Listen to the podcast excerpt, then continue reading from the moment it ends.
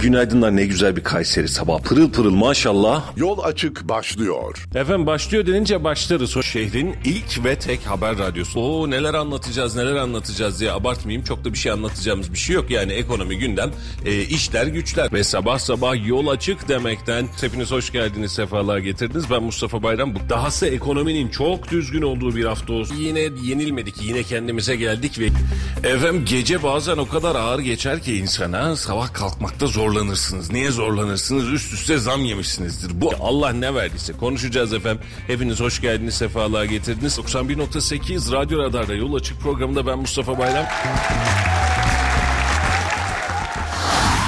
Radyo Radar yol açık başlıyor.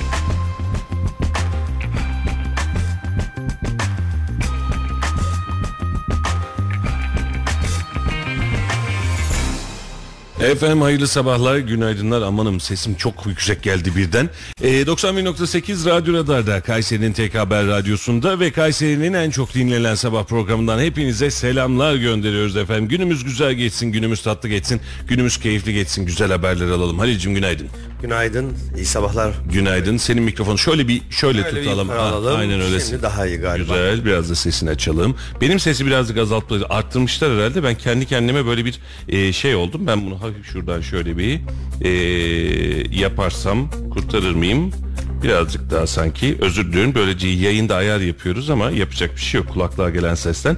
E, efendim hemen bir e, para gündemiyle başlayalım. Günün gelişmeleri çok. Biz de birazcık geciktik. Halil de gecikti. Ben de geciktim. Bugün ikimiz de geciktik. Alayına geciktik. Kusurumuza bakmayın. Hakkınızı helal edin. Bir taraftan da hayat gerçekten zor. E, günümüz sabah çok erken başlayıp akşam çok erken bitmiyor. Hatta bazen hiç bitmiyor. E, bundan kaynaklı olarak da bazen gecikmeler yaşayabiliyoruz. Hakkınızı helal edin. Hemen bir para piyasasıyla başlayalım. Memlekette neler oluyor döneceğiz. İmamoğlu kararı var. Mahkeme kararı var. Geceden beri kulislerde konuşulanlar var. E, Fas'ın mağlubiyeti var. Ne yazık ki üzüldük ona da Allah Çok üzüldüm. Ee, aynen öyle. Böyle Müslüman ülke olunca böyle insanın bir tutası geliyor ister istemez bir ekran başına geçiyorsun. Bir de bizim milletimizde herhalde ortak özellik mağdurun yanında olmayı çok seviyoruz. Hemen bir mağdurun yanında e, zayıfın yanında böyle desteklemeyi seviyoruz. Birazcık da belki onun etkisi birazcık renklerin etkisi. Ee, bir bakıyorsun oradaydık ama olmadı. Kısmet değilmiş. Onu da haricen konuşalım. Efendim an itibariyle bankalar arası piyasada dolar kuru 18 lira 63 kuruş olurken euro 19 lira 85 kuruşta bankalar arasında işlem görüyor Altının ons fiyatı 1800'lerin üzerine çıkmıştı. Yeniden 1791'e düştü. Brent petrol ise artışına devam ediyor. 81 dolar 99 sente çıktı. 70 dolarlara kadar düşen Brent petrolde 80 bandını geçtik. 81 dolar 99 sentteyiz. Hala düşükteyiz ama gidiyor. Yavaş yavaş yukarı gidiyor. Ne oldu? Neyse Bugün bugün de benzin zam geliyor. zam bekleniyor. 1 Aynen lira öyle. 5 kuruş galiba 1 lira 10 kuruş civarında bir zam beklentisi var. 76-77 dolarlara kadar geriledi. Seviniyorduk ne güzel diyorduk ama e, sonrasında tekrar Brent petrol bir artışı Buyursun var. gelsin alan almayan belli olsun ne yapalım canım. Yani alıştık artık biz iki yıldır yüksek fiyattan benzin mazota. Efendim bir serbest piyasaya da hemen bakalım. 18.69 kapalı çarşı fiyatı dolarda 19.90 şu an itibariyle euroda gece saatleri itibariyle 20'ye çok yaklaştı euro bir ara. Ee, yeniden bir e, toparlandı onu da konuşalım. Altında durum ne olmuş. Hemen ona da bakalım. Geçelim bu kısmı. 1087 lira gram altın çeyrek altın ise 1776 liradan satışa sunulmuş efendim. Bilginiz olsun. En azından bu kısmı atmış olalım ee, başımızdan. Dünün önemli gündemi belki de bugün en çok konuşacağımız konu e, mahkemenin Anadolu Mahkemesi. Anadolu 7. sulh muydu? Ceza. Öyle bir şeydi. Ceza evet. Mahkemesi. e, ceza mahkemesi. Ee, Ekrem İmamoğlu'na 2 yıl 7 aylık bir ceza 15 gün. verdi ve 15 günü var. Ee, ceza verdi e, ve cezayı e, savcı 4 yıl talep etmişti. Mahkeme 2 yıl 7 aylık bir ceza verdi ve e, istinaf kararı belli, olana kadar yani bir üst mahkemedeki dönebilecek kararlar var işin içerisinde ama bu kısma kadar şu an itibariyle Ekrem İmamoğlu'nun siyasi yasaklı olduğu varyantı varyasyonu ortaya çıktı. Tabii ki itiraz süresi 15 günlük itiraz süresi muhtemelen sonuna kadar beklenecek itiraz için itiraz edilecek itiraz edildikten sonra karar uygulanmaya geçmeyecek istinaftan bir üst mahkemeden bu kararın temizi beklenecek. Bu kararı bir üst mahkeme doğrudan bozacak ya da e, kabul edecek ya da mahkemeye yeniden gönderecek. Hayır bunu yanlış yapmışsınız diyecek. Yerel mahkeme yeniden toplanacak. Hülasa 5 aylık seçim takvimi kalan bir noktada e, Ekrem İmamoğlu'nun e, kahraman ilan edilme, e, mağdur ilan edilme e, yani çok net gideyim yani hiç de kimsenin karnı ağrımasın. Güzel bir senaryo, güzel bir e, tertip düzenlenmiş. Ben başarılı da buldum işin açıkçası. E, ve e, bu senaryo e, gerçekleşmiş oldu ve an itibariyle e, Kemal Kılıçdaroğlu dahil olmak üzere e, tüm ekip şu an Ekrem İmamoğlu'nun adaylığını mı acaba diye konuşuyor. E, her ne kadar Kemal Bey dünkü yaptığı açıklamalarda 16 milyon sana güveniyor hani e, sen işinin başındasın filan deyip birazcık daha sen burada kal dese de e, Meral Akşener'in özellikle daha önceki dönemde de Kılıçdaroğlu'nun adaylığına sıcak bakmadığı mesajını vermesi, İmamoğlu ya da Mansur Yavaş'tan birinin olması gerektiği mesajını vermesi ve dün akşam mahkeme sonrasında Kemal Bey'in değil e, Meral Hanım'ın e, alanda bulunuyor olması, mahkeme kararını üzülmek yerine sevinerek birbirlerine sarılmaları vesaire vesaire derken ortaya çıkan tabloda yeni dönemde Cumhurbaşkanlığı adaylığı için en azından İyi Parti üzerinde Ekrem İmamoğlu'nun hedefe konulduğunu ortalama gösteriyor gibi. Kabaca izah ettim. Çok kısa ben de bir düzeltme yapayım. İtiraz süresi 7 gün. 7 günlük süreçte gerekçeli karardan sonra oluyor Mustafa Bey. Ee, mahkeme gerekçeli kararını yazacak. O da zaten 2-3 gün sürüyor. Gerekçeli karardan sonra 7 günlük bir itiraz süresi var. İtiraz da istinafa gidiyor. İstinafın kabul edip etmemesi durumuna göre de tekrar e, Yargıtay süreci başlıyor. Yargıtay'da onanması e, artık Yargıtay'ın bir üst noktası yok biliyorsun. Yargıtay'da e, genel itibariyle şu an Türkiye ortalamasında bir buçuk iki yıl süren bir süreç var. Yani önümüzdeki 5-6 aylık bir seçim takviminde hem istinaf hem de Yargıtay'ın bu kararlar Yetişme şansı yok. yetişme Evet. şansı oldukça zayıf. Oldukça zayıf ve e, söylediğin gibi Meral Akşener'in Kemal Kılıçdaroğlu'ndan önce gitmesinin sebebi de e, Kemal Kılıçdaroğlu Almanya'daydı biliyorsun. E, ve dün sabah gitmişti. Dün öğleden sonra e, mahkemenin karar açıklayacağı belliydi. Hatta bir ay öncesinden günü, saati, tarihi gününe kadar belli olmasına rağmen dün e, Kemal Kılıçdaroğlu'nun gitmesi ve akabinde de e, ulusal medyada yansıdı. Meral Akşener'le İmamoğlu'nun sarılması. Enteresan işler dönüyor. Bakacağız göreceğiz. Süreci takip Valla edeceğiz. e, çok enteresan değil çok planlı bir yordam olduğunu gördüm. Şöyle dün gün içerisinde mesela bir canlı yayın linki geldi. E, hatta bizim arkadaşlardan bir tanesi attı. Hayırdır bu ne dedim. E, 18'deki Saraçhane açıklaması için canlı yayın linki dedi. E, ne oldu? 16'da mahkeme açıklandı ve akabinde hemen şeye geçtiler. Saraçhane. Saraçhane'ye geçtiler. Bir saniye bir bakayım. E, bugün beni düzeltme günü herhalde. Yok, estağfurullah. 15 gün değil bir hafta filan. E, Estağfurullah. bakıyorum. Dün akşam bir hayli e, hem hukukçular tarafından da bir hayli Yok takip saat vermemişler. Çok özür diliyorum. Saat dörtteydi Saat mahkeme vermemişler. kararı. Ee, Ee, dün gelmiş yalnız e, bana e, 16'da 16 küsürde gelmiş. E, link gönderilmiş canlı verilmesi istenirse diye. E, ben hazırlığı Saraçhane benim de gündemimden çıkmıştı işin açıkçası. Bir de bu tür mahkeme hani geldi gitti bir sonraki deva bir erteledi vesaire oldu hadiseleri var ya. E, onun için bu tür mahkemeli süreçlerin başını sonunu çok fazla takip etmiyorum. Haber netleşince takip ediyorum. E, bir baktın orada bir hazırlık varmış zaten. E, ve bu hazırlıkta aslında kararın da ne olacağını bilen bir hazırlıkmış. Herhalde kararı iki yılın altında mı olur, iki yılın üstünde mi olur kıvamında beklediğimiz bir karardı. Yani iki yılın altında olursa çünkü siyasi yasaklığa girmiyorsun. iki yılın üstünde olursa siyasi yasaklığa giriyorsun durumu var. E, bundan kaynaklı olarak da bu bekleniyordu. E, ve bu beklentiye uygun olarak da bir senaryo hazırlanmış. Mesela gece sosyal medya gündemine bakıyorum. E, CHP'de darbe diyor. Karşı tarafta darbe var diyor. Nasıl yani darbe?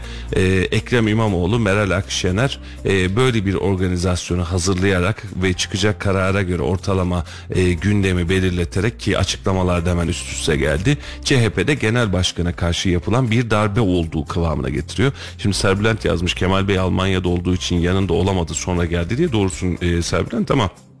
Şimdi birileri e, işin çıkışında canlı yayın hazırlıyor. E, birileri işin çıkışında ne olacağını biliyor ama genel başkan Almanya'ya gidiyor. Yani onlar hazırlanırken e, Ekrem İmamoğlu hazırlanırken o hazırlanmaz mı acaba diye de sormadan edemiyorum. Türkiye'de geçmiş dönemde çok şükür yani e, uzun zamandır e, canlı bomba eylemleri olmuyor. En son Taksim'de oldu. Öncesinde birkaç yıl öncesinde olmuyordu. Ne tesadüftür ki Cumhurbaşkanımızın yurt dışında olduğu tarihlerde genelde patlamaları yaşadık. Yani bazı şeyler e, tesadüf değil Servilat ben de onu söyleyeyim. Bir ay öncesinden biraz önce söylediğim gibi bir ay öncesinden günü saati tarihi belliydi. Aynen. Daha mahkeme kararı açıklanmadan önce saat 4'te açıklanacağı ve karar mahkemesi olduğu da belliydi. E, öncesinde ta saat 2 iki, buçuk gibi İmamoğlu'nun açıklaması şuydu. Mahkeme kararı her ne olursa olsun bütün herkesi Saraçhane'ye bekliyoruz açıklaması da vardı Evet. ve e, daha mahkeme kararı açıklanmadan insanlar akın akın e, destekçileri Saraçhane'ye gitmi, gitmeye başlamışlardı. Bakın bunların hiçbiri tesadüf değil. Değil diyeceğim. Ben başta da söyledim Halicim. Çok güzel düşünülmüş bir organizasyondu. Yani bunu net söyleyeyim. Siyaseten de çok güzel bir çalımdı. Ee, ben dün şimdi birkaç dostumla akşam telefonlaşma imkanım oldu. Ne diyorsun dediler. Ee, hatırlıyor musun 21 Aralık'ta aralığın herhalde böyle bir e, bereketi var. 21 Aralık'taki kur korumalı e, mevduat hesabına da aynı açıklamayı yapmıştım.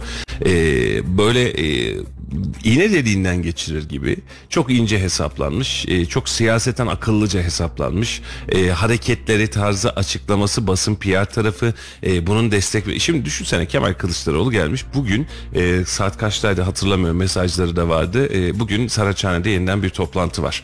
E, tüm ittifakın masa. altılı, altılı masanın tüm bileşenleriyle beraber. Şimdi Kemal Kılıç, Kılıçdaroğlu'nun ismi var, Meral Hanım'ın ismi var, var da var Davutoğlu'nun ismi var, Babacan'ın ismi var, Bülent Uysal mıydı diğeri e, Demokrat Parti onun ismi var. Şimdi isimler var. E, şu an herkes İmamoğlu'na destek olma modunda. Şimdi İmamoğlu hangi hazırlıkta? Muhtemelen Meral Hanım da buna destek veriyor. E, teşkilattan İmamoğlu grubuna buna destek veriyor. E, bak İmamoğlu'nun bu kadar destekçisi var. Seçim olursa bu kadar da hengamesi var diye İmamoğlu şov seyredeceğiz bugün. Tam bir gövde gösterisi seyredeceğiz.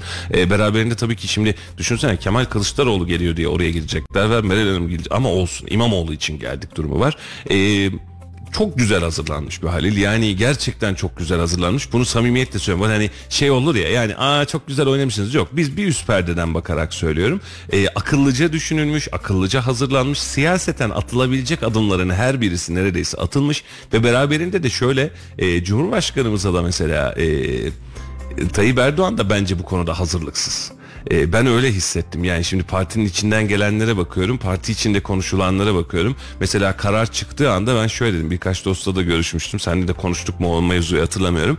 Ben AK Parti'nin yerinde olsam aynı dakika itibariyle en yüksek sesten mahkemenin irade karşısındaki duruşunu biz beğenmedik. Buna karşıyız. E, siyasi yasaklı olmalı filan derim. En azından işi toparlarım ben. Çünkü mağduriyet yaratmamak lazım işin içerisinde. AK Parti'nin de burada e, açıklamaları hem azıcık geç hem de perdesi birazcık düşük kalmış oldu. E, Valla plan bence tuttu gibi görünüyor. Ha e, şunu söyleyeyim plan tuttu derken seçime daha gerçekten 5 aylık bir süreç var. Hani ne olur ne olmaz belli değil. E, ama e, adaylığı konuşulmaktan neredeyse artık vazgeçilme pozisyonuna doğru gelinen İmamoğlu bir günün içerisinde e, Türkiye'de Cumhurbaşkanı adayı oluyor e, kıvamına hatta Cumhurbaşkanı oluyor kıvamında bir algıyı oturttu bence. Daha iki gün öncesinde Kemal Kılıçdaroğlu'nun bir açıklaması vardı. Hem İmamoğlu hem de Mansur Yavaş tarafından e, ne söylemişti? E, daha iki gün önce, dün değil ondan, önce, ondan önceki gün e, dedi ki her iki belediye başkanımız da kendi illerinde belediye başkanlıklarını layıkıyla e, yapıyorlar. Yapmaya devam edecekler. Bundan sonra da belediye başkanı olarak görevlerinin başlarında olacaklar açıklaması vardı. Dün birdenbire böyle bir şey oldu. Biliyorsun bir de hakimin değişme, hakimlerin değişme süreci vardı. Evet, hakim istendi. Reddi hakim istendi. Hakimler bir anda değişti ve değiştiği gün bu kararlar açıklandı. Bir 24 saat geçmeden önce kendilerine tüm işte belgeler, görüntüler, ses kayıtları her neyse o zamanki 2019'daki söylemleriyle karşı YSK'ya mı söyledi, Süleyman Soylu'ya mı söyledi. Bir taraf diyor ki yok efendim de biz aslında böyle bir cümle var ama e, bu YSK'ya, hakimlere, savcılara değil bu Süleyman Soylu'nun özelindeydi diyorlar. Ee, dün AK Parti tarafından genel başkan yardımcılarından biri e, şey dedi. e, Daha dedi istinafa gitmemiş, yargıtaya gitmemiş yani karar kesinleşmemişken, gerekçeli kararlar yazılmamışken birdenbire mağdur edebiyatının yapılmasında hoş karşılamıyoruz gibi bir açıklaması vardı. Dün Hı. akşam e, CNN Türkiye bağlandı telefonla. Orada söyledi. Şimdi birdenbire 24 saatin içinde siyaset allak bullak oldu. E, biliyorsun Kemal Kılıçdaroğlu 2010'dan beri yaklaşık 12 yıldır e, CHP'nin başında 4-5 defa seçim gördü ve tamamında neredeyse yenildi. Ee, neredeyse değil hepsinde yenildi. Ve bir, bir anlamda varoluş nedeniydi. Cumhurbaşkanlığına çok hevesliydi. Cumhurbaşkanı adayı olacağım diye defalarca söyledi. Ama onun karşılığında da özellikle Meral Akşener tarafından onun adaylığı istenmiyordu. Bir anda olaylar öyle bir gelişti ki şimdi Serbilen dediğine göre yani artık e, tesadüflerden çıkma durumunda çıktı artık bunların hiçbiri Şimdi tesadüf Serbilen değil. cevap da yazmış şimdi sana hemen. Ya illaki ya ben yoktu diye e, öyle söyledim. Burası Türkiye her şeyin altında çok şey olabilir demiş yani. Peki bunlar yaşandı.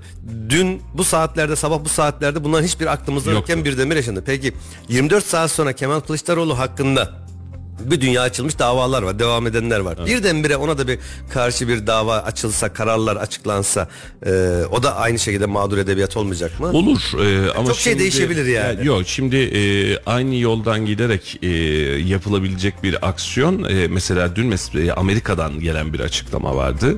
E, hezeyandı e. Yani hani böyle hukuk sistemi vesaire hepsi alt üst yani bu siyasi vesaire yani ben buradayım dedi. E, ya çok garip işler oluyor Halil yani cidden çok garip işler oluyor. Hani ülkede alışık mıyız? Hiçbir şey olmasa bile bir şey olmuştur. Biz bunlara alışığız aslında. Bu tür e, oyunlara da alışığız ama e, muhalefet elini sağlam tuttu. E, ve ben bu açık söyleyeyim ben İmamoğlu üzerinde beklemediğim bir tabloydu. Benim beklediğim tablo şuydu. İmamoğlu belki yine aday olur.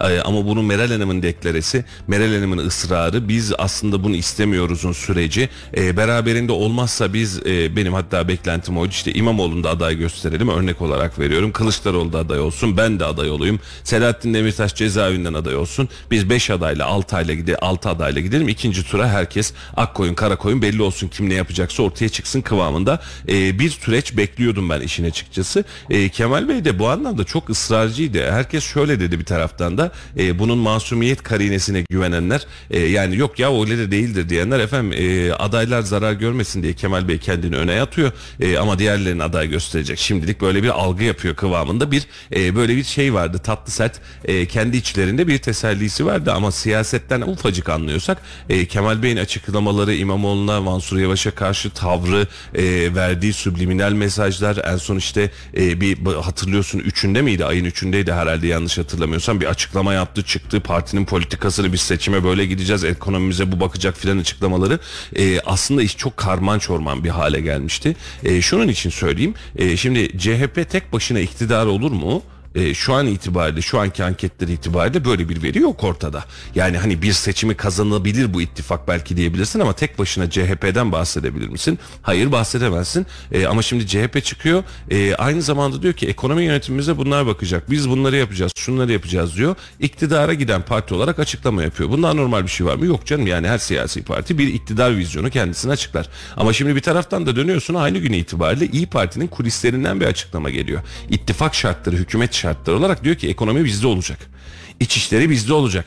Bak haberin olsun sen tamam hükümete oynuyorsun ama bak bunlar da bizde bunlar da bizim cebimizde olması lazım yoksa biz seninle nasıl ittifak yapacağız diyor. E peki İyi Parti haklı mı? Düşünsene ittifak olarak tabii canım sen şimdi ittifak olarak ortaya çıkacaksın. E, ittifakın büyük ortaklarındansın. Yani iki büyük elementi CHP, İyi Parti. Şimdi diğer partilerin oy ortalamasına baktığın zaman toplamı yüzde on etmiyor. Yani hiç Şöyle etmiyor. iyi Parti çıkardığın zaman değil altılı masa 16 tane masalı bir e, 16 sandalyeli masa bile kursanız yine %50 etmiyor. Aynen öyle. O yüzden belirleyici. Hani biraz önce artık biz ittifak diyoruz, ittifak diyoruz ama bunun adı ittifak değil. Bunun adı koalisyon. Ve bizim 80'li 90'lı yıllarda 70'lerde yaşadığımız koalisyon hükümetleri içişleri bende olacak, dışişleri sende olacak. E, adalete ben bakacağım, milli eğitime sen bakacaksın, kültür bakanlığı bunda olacak. Bu bakanlık tartışmaları nedeniyle bile kurulan hükümetler 70'li yıllarda 74'te 75'te özellikle Ecevit döneminde Süleyman Demirel döneminde 15 gün sonra bir ay sonra tekrar dağılan hükümetler gördük. Neden dolayı? Sadece bakanlık dağılımında anlaşamadıklarından dolayı. Ve şimdi bakıyorsunuz tekrar ittifak bana göre koalisyon daha şimdiden e, paylaşımlarla alakalı Ama modelin var. ama modelin adı o. Şimdi diğer taraftan bakacak olursan yine aynısı MHP AK Parti arasında. O da koalisyon. E, o da koalisyon. Oradaki tek e, rahatlatıcı hamle bir önceki dönemde MHP'nin hiçbir şekilde ben bakanlık istemiyorum Hükümetin demesiydi. içinde yer almayacağım dedi. Yani Ben ben, de ha, aynen öyle. dedi. Yani ben bu işin içinde ortak değilim dedi. Aslında bu da stratejik bir tavırdı. Mesela seçim dönemine geldiğinde bir şeyler eğer değişirse örnek olarak veriyorum AK Parti'nin karşısında MHP ya kardeşim ben seninle oynamıyorum ya da ortada bir suç var ne olacak bu derse e, MHP çıkıp kardeşim kardeşim ben seninle hükümet değildim ki. Ben seni dışarıdan destekledim. Diyebilir. Diyebilir mi? Diyebilir. Her ne kadar e, Devlet Bey'in açıklamalarıyla hükümeti birçok anlamda toparladığını, birçok anlamda desteklediğini, hatta bazen de aynı kıvamla eleştirdiğini Mesela Mahir Ünal'ın açıklaması filan gibi yani eleştirdiğini koyduğunda hesaba katarsak. Şimdi dönelim yeniden altılı masaya. E, CHP'nin açıklaması İyi Parti'de rahatsızlık yaratıyor. İyi Parti'nin açıklaması CHP'de rahatsızlık yaratıyor. Bunu aslında dönem dönem e, AK Parti MHP arasında da yaşıyoruz. Mesela AK Parti'den bir isim çıkıyor bir açıklama yapıyor. MHP diyor ki bu benim prensiplerime ya da sürecime ya da duruşuma aykırı ne yapıyorsunuz siz kardeşim diyor. Aynı mantıkta MHP bir açıklama yapıyor. AK Parti hazmetmeye çalışıyor. Edemiyor bazen iç kulislerde bunlar dönüyor. Ama biraz önceki dödüğün hadise e, dödüğün dediğin hadise e, hadise şuna döndü Halil. Önceden yüzde 35 alan bir AK Parti iktidar ve hükümet olabilirken, Türkiye'nin geleceğini belirleyebilirken seçim sisteminin yeni gelen haliyle yüzde 35'te, yüzde 45'te, yüzde 48'de iktidar olma şansını elinden alıyor. Bunun için karşına gelen tablo ne? En az yüzde 51'i 50.1'i almak, yüzde 50'nin üzerine çıkmak ancak seni hükümet yapabiliyor. E, bu sistemde zaten e, tabiri caizse evet seçim sonrası koalisyon oluşturmuyor ama seçim öncesi koalisyon denemelerini oluşturuyor. Sadece mantığa şöyle bakabilirim. Ya ben şu partiye oy verdim. Sen de şu partiye oy verdin. Biz birbirimizle seçim öncesi birbirimize yedik. Hayır benim dediğim doğru dedik ama seçim sonrasında bir baktık bizim liderler ittifak olmuş, koalisyon olmuş ve bir araya gelmişler. Ya seçim öncesi birleşin de biz de Halil'le kötü olmayalım. Yani bunun tek e, şey tarafı bu. Pozitif tarafı bu. Ama bunun dışında e, yani yeni gelen sistemin böyle bir e, dezavantajı var. Yeniden altılı masa üzerine bakacak olursak İyi Parti CHP arasındaki gerginlik, travma, e, sonuç, süreç, Cumhurbaşkanı adayının kim olacağı, hükümetin nasıl kurulacağı, nasıl e, yönetileceği konusundaki e, sorunlar ve problemlerin e, aşılması ya da aşılamaması adına atılan bir adımdı. E, şu hareket altılı masayı Ekrem İmamoğlu üzerinde, Ekrem İmamoğlu totalinde toplayabilir. Bu bir. E, şu hareket e, altılı masayı dağıtıp İmamoğlu'yla Meral Akşener'i bir tarafa, Kemal Kılıçdaroğlu'yla CHP'yi başka bir tarafa atabilir. Diğer küçük partilerin sonucunda ne yapacağı ise gerçekten böyle aa ne olur acaba diye bekleme konusu olur. E, İyi Parti e, sağ cenahı ben topluyorum kendi kanadımın altında deyip buyurun bu tarafa doğru gelin diyebilir. E, İyi Parti bunu yapmak yerine ben sizle beraber değilim siz CHP ile beraber takılın deyip e, piyasa algısındaki o CHP, PKK, C vesaire gibi hani böyle bir algı oluşturuldu ya bu algıdan kendini sıyırabilir. E, ama bir taraftan da elindeki e, koz İmamoğlu, İmamoğlu'nun Diyarbakır'da yaptığı açıklamalarda daha gün gibi sağlam. Bu anlamda da bir muğlamız var. Algısı rahat bir operasyon. E, işte kar yağınca kaya mı gideceksiniz, sel olunca Marmaris'e mi gideceksiniz efendim kıvamında bir algısı var İmamoğlu'nun daha önceki dönemde. E, çok fazla şey değiştirdi dün. Yani Şu çok söylediğin fazla. senaryonun gerçekleşmesi durumunda ihtimal mi? Evet yüksek bir ihtimal söylediğin şey. Tüm bunlar e, Recep Tayyip Erdoğan'a yarar. mı? Yarar. Yok. Net. İttifakın kendi içerisindeki ayrışması e, Halil e, Tayyip Erdoğan'a yaramaz. Niye yaramasını söyleyeyim. Göreceğiz. Bak niye yaramasını söyleyeyim. Yani daha önce de tartıştık. Ben sana ufaktan sadece e, bu mantıkta söyleyeyim. Şimdi mesela AK Parti'ye oy vermem oy, oy vermek istemiyorum diyen bir kişinin gideceği yer neresi? MHP değil artık. Mesela bir önceki dönemde hatırlıyor musun? Yerel seçimlerde bu hadise vardı. Ayrı liste girilen yerlerde AK Parti'ye kızgın olanlar MHP'ye gitti oy verdi. MHP'ye kızgın olanlar AK Parti'ye gitti oy verdi. Ama şu an itibariyle iki parti, iki ayrı parti ama tek bir bayrak var ortada. Cumhur İttifakı'nın bayrağı var. E, hal böyle olunca ben AK Parti'ye kızdım, ben MHP'ye kızdım dediğinde gidip de birbiri arasından oy geçişini neredeyse minimize, minimize indirdi. Şimdi dön bu tarafa e, Kemal Kılıçdaroğlu e, ve CHP'nin daha doğrusu daha doğru kıvamıyla CHP'nin ülke genelinde %20-%25 bandında yıllara sahip bir oy ortalaması oluştu. Hani bu daha aşağı düştü mü? Evet düştü ama dibi bulmadı. Daha yukarı çıktı 30'un mı? üstüne de çıkmadı. çıkmadı. Hani 30'un üstüne çıkarken de Cumhurbaşkanı'na tepki olarak Muharrem İnce ile beraber çıkmış oldu. Yani böyle Aa, biz, buradayız dendi. Ama bunun dışında e, farklı bir e, CHP'den e, daha güçlü, daha kuvvetli e, bir aksiyon gelmedi. E, şimdi bir diğer taraftan bakıyorsun memleketin ana aksı, memleketin bugüne kadarki neredeyse yönetilme uzvu e, merkez sağ oldu.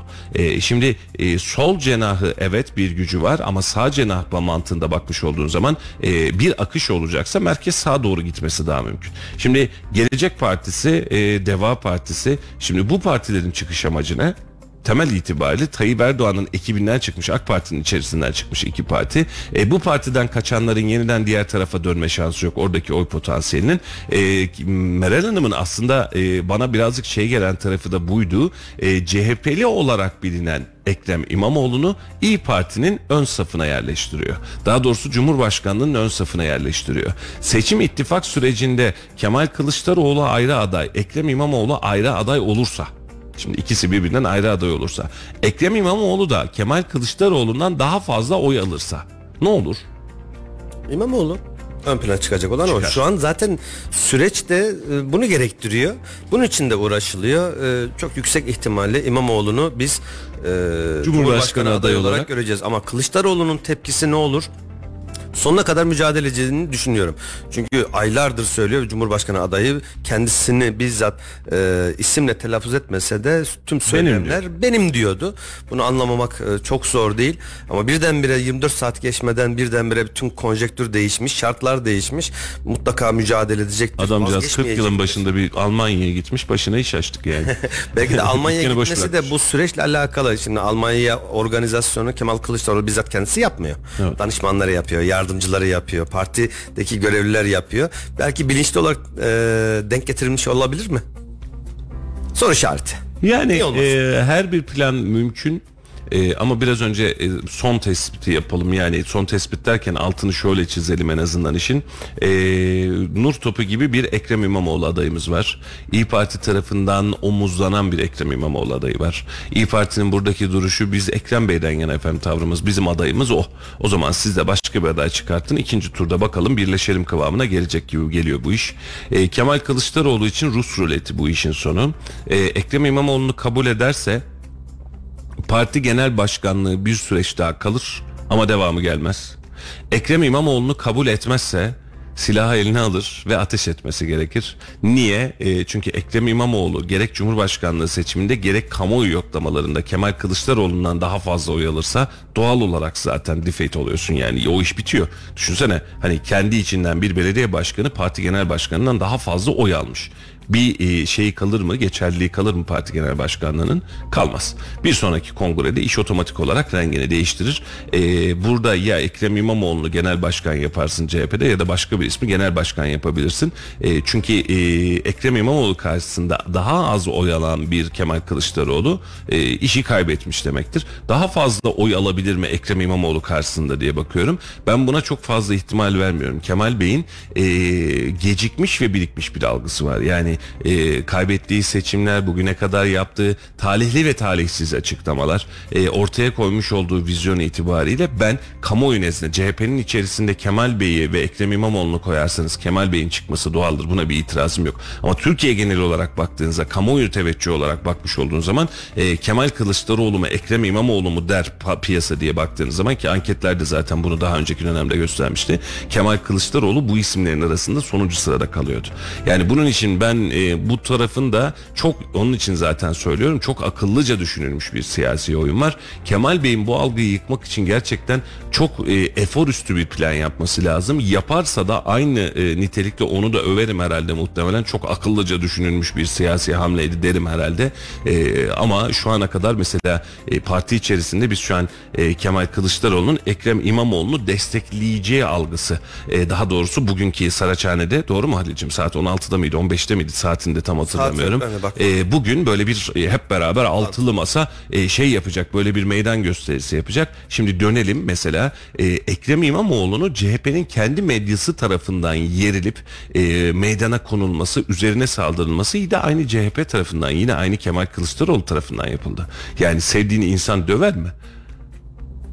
Ya da kasap sevdiği yeri derden yere mi vurur? Muharrem İnce özelinde de biz geçtiğimiz Cumhurbaşkanlığı seçiminde ön plana çıktı ve o tarihte de Muharrem İnce Kemal Kılıçdaroğlu'ndan daha fazla sevilen taban tarafından daha fazla kabul edilen bir isimdi. Nitekim de bu yüzden e, Muharrem İnce aday olarak seçildi. Ama sonrasında gelinen noktada partiden ihraçlar. Tabii canım. Ve e, öncesinde de farklı farklı isimlerde birazcık böyle e, genel başkanlığa oynayan birkaç isim e, Aynı süreci yaşadı. Yüksek ihtimalle söylüyorum ben e, İmamoğlu'nun CHP'den ayrılacağı yönünde bir öngörüm var. Bu sadece benim tahminim. Emin değilim. Emin değilim tabii yüzde yüz emin olmam. diyebilirim ama yemin edemem filan diye. Ama şöyle bir hadise de var. Belki daha önce biz programda da konuştuk diye hatırlıyorum bunu. CHP'nin delege yapısı itibariyle. Şimdi CHP Atatürk'ün kurduğu parti ve Atatürkçü bir parti doğru mu? Tanım bu. Şu an Kemal Kılıçdaroğlu'nun karşısına kongrede Atatürk'ü aday olarak koysanız yine Kemal bu Kılıçdaroğlu çok net. kazanır. Şimdi Çünkü delege yapısını organize eden kendileri. anladın mı? Şansın yok. genel başkanı kim seçer? Delege seç. Delege seçer. Delegeleri kim seçiyor? Genel başkan. Genel başkan. Şimdi bakın e, CHP kanadında özellikle ve özellikle bu konu çok uzun yıllardır bu şekilde sistem işliyor. Direkt kendisine bağlı biat etmiş olan delege yapısını seçiyor. En ufak bir aykırı ses çıktığı anda direkt partiden ihraç ediliyor. Bakın araştırın ne kadar doğru söylediğimi anlarsınız. Tekrar bu delegelerde genel başkanı seçiyor. Şimdi e, İmamoğlu özelinde ve Kılıçdaroğlu özelinde genel başkanlığa oynadığı anda hangisi seçilir? Ve söylediğin gibi şu an Allah rahmet eylesin mezarından çıksa Atatürk adaylığını koysa kazanamaz. Aynen. Mümkün değil kazanamaz. Bunun aksini kimse iddia etmesin. Böyle bir yapı var. Yani bunun adına CHP'lik Atatürk'ün partisi olarak bakmayın. Bu başka bir şey. Bir Bu- ideolojik mevzular, farklı ideolojik mevzular var. Aynen öyle. Bir de e, şu hadise var. E, mesela geçtiğimiz dönem bunu çok fazla yaşadık. Parti içerisinde gerek yerelde gerek ulusalda Kemal Kılıçdaroğlu muhalife olarak bildiğimiz insanlar vardı. Vardı. Dı. Bunların her birisi Kemal Kılıçdaroğlu adayımızdır açıklaması yaptı ya da yaptırıldı. Biliyorsun yani Kemal Kılıçdaroğlu'nu istemiyor parti içerisinde sorunlu buluyor vesaire buluyor. Eski jenerasyondan hatta şöyle düşün mesela Baykal döneminde e, Deniz Baykal döneminde CHP birazcık daha ulusalcıların elindeydi. Sonra birazcık daha Tunceli mihengine doğru dönmeye başladı. E, fraksiyon değişti. E şimdi bakıyorsun eski CHP'lilerin çıkıp ya kardeşim olur mu Kemal Bey artık yeter hani Ekrem olsun Mansur olsun başka biri olsun. Ya biri olsun ya hani anladın mı Özgür Özel olsun filan hani bir şey bir şey söylemesini beklersin. Her biri tek ağızdan çıkıp biz Kemal Kılıçdaroğlu adayımızdır diye açıklama yaptı. E, sosyal medyada Kemal Kılıçdaroğlu yalnız değildir. Adayımız Kemal Kılıçdaroğlu trend topikleri ve e, hashtag çalışmaları başlatıldı. E, yetmedi Kemal Bey'e karşı Kemal Bey yaptığı açıklamalarda belediye başkanlarımız görevini yapıyor yerinde iyidir dedi. E, yetmedi Yaklaşık herhalde bir 5 ay 6 5 5 ay 6 ay oldu mu herhalde. Ee, CHP'nin bizzat kendi medyası yani CHP genel merkezinin elindeki bulunan kendi medyası Halk TV vesaire dahil olmak üzere ee, Ekrem İmamoğlu meydana konuldu ve taşlandı. Yani biz bile istemiyoruz dedi. Hatta hatırlıyor musun o Nagihan Alçı'yla filan çal- ta- şey paylaşılan fotoğraflardan sonra o ne kadar öyle o neler söylemediler ki adama yani tabiri caizse on paralık ettiler. E, şimdi tüm bu tabloya bakıyorsun sonra diyorsun ki buradan bir dostluk bir ittifak bir ortak model çıkar mı? Zaten çıkmıyor. Çıkmayacağı da belli değil ama Kemal Bey'in eli e, şu an ciddi anlamda daraldı. Siyaseten çok önemli bir hamle yapması lazım ki bunu tersine çevirsin. Bu hamleyi de yapabilecek e, yani zor çünkü e, ittifak ortağın zaten buna karşı. E, geçiyorsun piyasa algısı buna karşı. Hani e, yani ben şu anlamda söyleyeyim hani e, İmamoğlu mu olsun o mu olsun bu mu olsun diye baktığında herkesin dengesi belki bu anlamda değişir ama Kemal Kılıçdaroğlu'nun adaylığı konusunda bugüne kadarki en büyük konuşulan hadiselerden bir tanesi mesela en çok kim istedi Kemal Kılıçdaroğlu'nun aday olmasını? En çok isteyen AK Parti'ydi.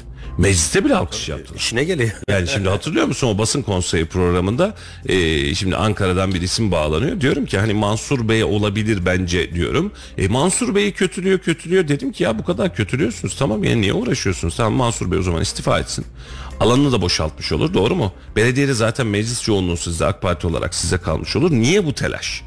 Ya o zaman İstanbul istifa etsin. Bak şimdi İstanbul olacak. Yok e, Kemal Bey olsun. Niye? Kemal Bey e, bunu biz de biliyoruz. Kamuoyu da biliyor. Muhtemelen Tayyip Bey de bunu çok çok iyi biliyor. Tayyip Bey'in karşısına çıkabilecek ve Tayyip Bey'in bileğini bükmekte çok fazla zorlanmayacağı bir aday. Tayyip Bey müthiş akıllı bir siyasetçi. Bak şimdi birçok anlamda eleştiriyoruz Tayyip Bey'i ama siyasi aklı, siyasi fikri bu anlamda çok e, öngörülü ve e, hakimiyeti çok iyi. Yani hitabet çok iyi, e, beden dili çok iyi, eski bağlantılar çok iyi. Şimdi e, Tayyip Bey'in karşısına Kemal Bey'i koymuş olduğumuz zaman e, o tablo çıkmıyor. Ağır Şimdi- siklet Ha, ve e, tüy sikletin Aynen karşılaşması Şimdi gibi bir şey. Ekre- Ekrem İmamoğlu'nun kürsü hakimiyeti var. Konuşma hakimiyeti var. Gençliği var. Şimdi e, bu anlamda daha önce bir yara almamış yani mesela seçim kaybetmişliği yok. Anladın mı? İstanbul'da e, asını çıkartmış şey, e, vezirini çıkartmış diyelim hadi Tayyip Erdoğan vezirini çıkartmış taktiğe koymuş. E, İmamoğlu ilk seçimde almış, ortalık karışmış bir mağduriyet yaşanmış, ikinci seçimi daha yüksek farklı almış. E ki onda da biliyorsun zaten o mağduriyet psikolojisinin memleketin üzerindeki etkisini daha rahat. Her zaman işe yarıyor. Şimdi ha o işe yarayan yani ekmek yediğin yerden devam et diye meşhur bir laf var ya hani oyun oynarken filan da bu burada da öyle. Yani ekmek yediği bir yer vardı o mağduriyet psikolojisi vardı. Aynı yerden devam ediyor. E biz buna nereden alışkınız? E zaten Tayyip Bey'in giriş ve başlangıç izahından da alışkınız. Kon- konsept farklıydı. Yani bir de bir tanesinde okunan bir şiir vardı. E, bir tanesinde de şu an itibariyle YSK üyelerine diyelim. Ama e, totalde baktı sonuca bakmış. Süreç aynı. Mağduriyet mi? Mağduriyet. Dün akşamdan beri sürekli bir kıyaslama yapılıyor e, ulusal medyada. Tayyip Erdoğan'ın e, İstanbul Belediye Başkanlığı sonrasında okuduğu şiir hapishane günleri yak- 10 ay mıydı? 10 ay 9 gün müydü öyle bir şey. Sonrasında işte AK Parti'nin kuruluşu. Döndük bu tarafa Ekrem İmamoğlu'nun yine İstanbul Büyükşehir Belediye Başkanlığı e, söylediği ona kastetti buna kastetti onu bilemeyiz artık kimi kastettiyse. Kastettiği ya da e, ettiği bir laftan dolayı aldığı bir ceza. Sonrasında Cumhurbaşkanlığı adaylığı için adının geçmesi sürekli bir kıyaslama. Dediler ki işte e, Türkiye'nin Cumhurbaşkanı olmanın yolu İstanbul Büyükşehir Belediye Başkanı olmaktan geçiyor gibi cümleler de çok fazla kuruluyor. Şimdi e, bu işin yatar tarafı yok. Yani onansa bile öyle de olsa böyle de olsa bir gün bile içeride yatmayacak ama siyasi yasaklı hale gelecek mi? Evet gelecek. Peki sonrasında bu yargıtay süreci, istinaf süreci ki yüksek ihtimalle yetişmeyecek. Ne olacak? Velev ki e, aday oldu ve Cumhurbaşkanı seçildi. Davalar anında düşüyor. Evet. Anında düşüyor. Beklemiyorlar yani. Tekrar anında davalar çünkü siyasi dokunulmazlıktan dolayı düşüyor. Şimdi e, Süleyman Soylu'nun aynı cümleyi söylemesi ve karşısında İmamoğlu'nun aynı cümleyi iade etmesi karşısında dünden beri söylüyorlar. Ya diyor o zaman Süleyman Soylu niye ceza almadı? O da aynı cümleyi söyledi. Hatta ilk o başladı. Evet doğru ama Süleyman Soylu milletvekili. Süleyman Soylu e, siyasi dokunulmazlığı olan biri. Ekrem İmamoğlu'nun siyasi dokunulmazlığı yok. O bir belediye başkanı, milletvekili değil. O yüzden süreç e, mahkeme süreci farklı işliyor. Bunu da bel Bugün e, Saracoğlu, e, Saraçhane, Saraçoğlu neydi? Şükrü aklımda Saraçhane, aynen öyle. Saraçhane'deki toplantı, daha doğrusu e, buluşma saat 16'da. Şimdi sosyal medyaya bir baktım. Sosyal medyadaki ilginç anlar var. Mesela Özgür Demirtaş diyor ki biri bana en sade şekilde anlatabilir mi? Cumhurbaşkanı Erdoğan İmamoğlu kararının AKP ve kendisi için net ve açık olarak negatif etkisi olacağını bildiği halde neden bir böyle bir karar alındı? Benim görmediğim ne var? Altına da parantez atmış, açmış ülke pembe dizi senaryosuna döndü demiş. Ee, şimdi burada o kadar ince bir uç var ki hukuk ve yargıyı bağımsız kabul ederseniz bu kararda Tayyip Bey'in herhangi bir dahli olamaz. E, tabii ki. E, hukuk ve e, adaletin siyasi baskı altında karar alabildiğini düşünürseniz ki bunlar da bizde mümkün olmuş oldu. E, bu kararda siyaseten Tayyip Bey'in işine yaramaz. Şimdi iki ucundan da bakın yani şimdi bir taraftan bakarsan e, hukuk bağımsız karar ver dersen hukuk bağımsız o zaman yapacak bir şey yok. Şimdi hukuk baskı altında yapacaksa Özgür Demirtaş'a katılıyorum bu da Tayyip Bey'e yaramaz. Nasıl bir düzenin içerisinden Dünkü çıkılacak belli değil. mahkeme e, ceza vermeseydi, beraat ya da takipsizlik verseydi, e, altılı masanın söylemleri ne olurdu? Bağımsız yargı sonunda doğru kararı verdi. Bir Ne anda olurdu? Evet, buna olabilir. benzer cümleler Ya aslında doğru karar, doğru karar değildi. Doğrusu yani şöyle söyleyeyim Halil. e, şimdi ben verilen ceza veya hakaretle alakalı verilen cezada benim itirazım yok. Benim itirazım olan nokta bu işin iki yılın üzerinde verilen karar neticesinde siyasi yasağa gitmesi. 2019'dan geliyor bu cümleler. 2019 3 yıl geçmiş. Aynen. Neredeydiniz bugüne Şimdiye kadar? kadar neredeydiniz? Şimdi bir bakıyorsun seçime 5 ay kalmış. Aynı böyle EYT'yi açıklamak gibi tamam mı? Yani son dakikaya kadar cebimizde tutmuşuz tak diye karar açıklıyoruz. Bunu niye cepte tutmuş olabilir? Şunun için cepte tutmuş olabiliriz. Ya dursun Ekrem çok zıplarsa buradan bir kararla tutukluluk çıkar mı acaba? Önünü keser miyiz diye tutabilirsin. Ee, bunu parlatmamız gerekirse buradan ama gerçekten çok saçma. Hadi bir de yine söylüyorum adam hakaret etmiş tamam kabul. Hakaret etmiştir yani. Etti. E yani, Yani yok onu ben bilmiyorum. Ben yanında değilim ne bileyim ya hatırlamıyorum bile ben onu doğru düzgün. Ama mahkeme bununla alakalı bir ceza kararı verebilir mi? Bunu da verebilir. Bundan yana da sıkıntı yok. Bence kritik nokta şu. Niye siyasi yasak? Yani mesela düşünsene meclisin içerisinde hakaret etmeyi bırak insanlar kafa göz birbirine dalıyor. Mecliste siyasi yasak geçmiyor. Şimdi ben sana hakaret var. ettim diye şimdi dokunulmazlığı var da e, adam birbirine iki de iki dokunulmaz birbirine dokunuyor.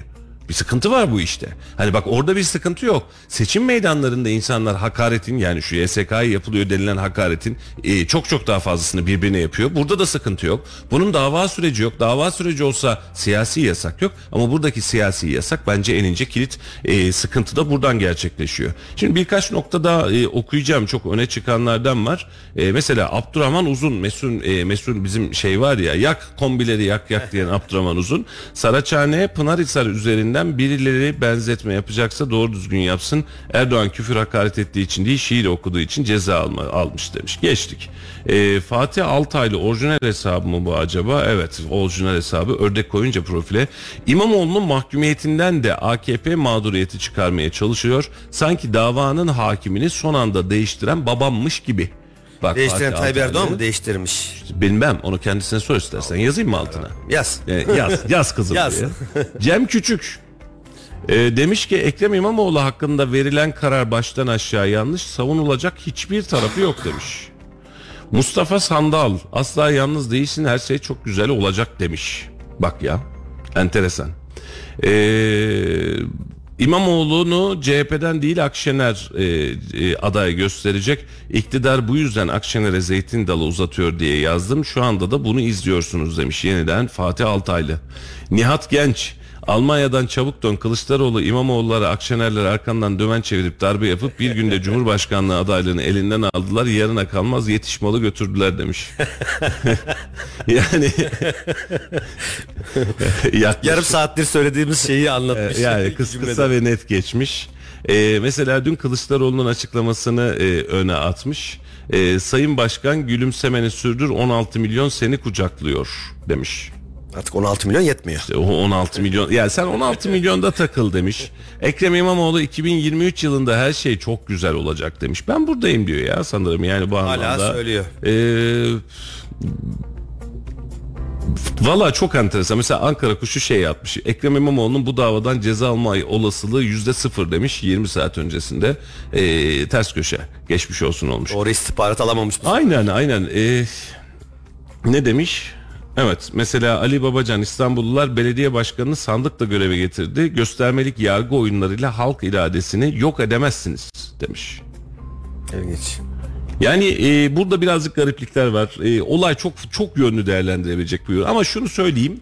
e, bu siyaset sahnesinde e, mekteplerde okutulacaksa okutulacak senaryolar. Yani e, okutulacak adımlar. Hadi ya böyle de oluyor? Hadi ya ne yaptı bunlar filan diye konuşacağımız hadiseler. İşin enteresan tarafı da şu.